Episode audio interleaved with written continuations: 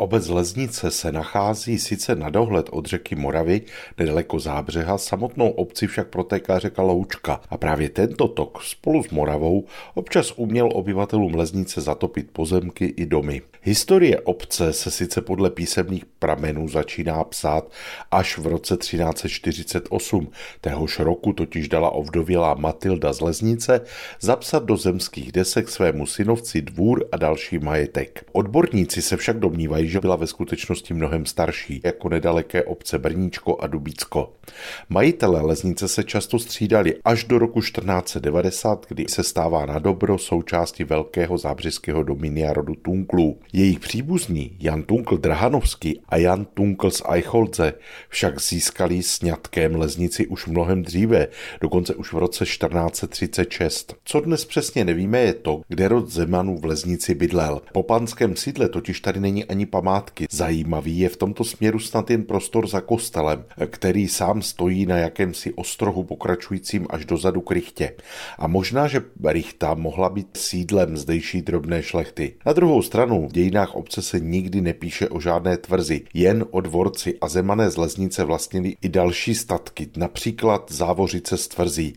A tak není jisté, jestli ve vesnici opravdu bydleli. Samotný dvorec vzal za své za tunklovského držení obce v 70. letech 15. století. Možná, že i v souvislosti se stavbou soustavy rybníků v okolí vesnice. Nejvýstavnějším domem je právě bývalá Richta. Václav Balcárek na ní dostal privilegium v roce 1782 od Lichtensteinské vrchnosti. Současná podoba pochází z let 1816 až 1817, kdy byla přestavena posledním richtářem Antonínem Rollerem podle plánu šumperského stavitele Ondřeje Kunerta v ampírovém stylu. Významný pro lesnici i obce v okolí je i zdejší kostel svatého Jakuba Většího. Výslovně je v Lesnici kostel jmenován v listině z roku 1368. Farnost tady existovala už dříve, patrně až do 30 leté války, kdy byla protestantská. Možná i proto je Leznice jako jedna z mála vesnic uvedena na komenského mapě Moravy z roku 1628. Po válce farnost zanikla a obec byla přifařena do Dubicka. Kostel působil jako filiální až do roku 1784,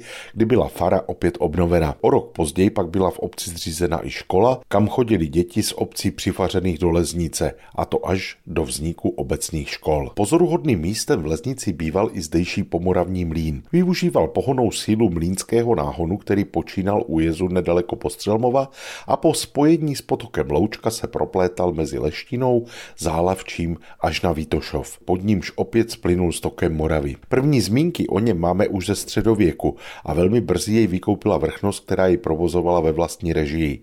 Mlín stával nad soutokem mlínského náhonu s Loučkou a v 70. letech 19. století jej provozoval majitel lomu nad vesnicí František Brzobohatý. Tomu se říkalo Vávra a odsud je také doposud užívaný název Vávrův lom. Provozoval nejen mlinářskou činnost, ale také pazdernu a v neposlední řadě i známou výrobu brousků a pamětních desek z devonského vápence a břidlice. Výrobna zkrachovala a mlín koupil sudkovský továrník Zajdl, který jej pak dále pronajímal.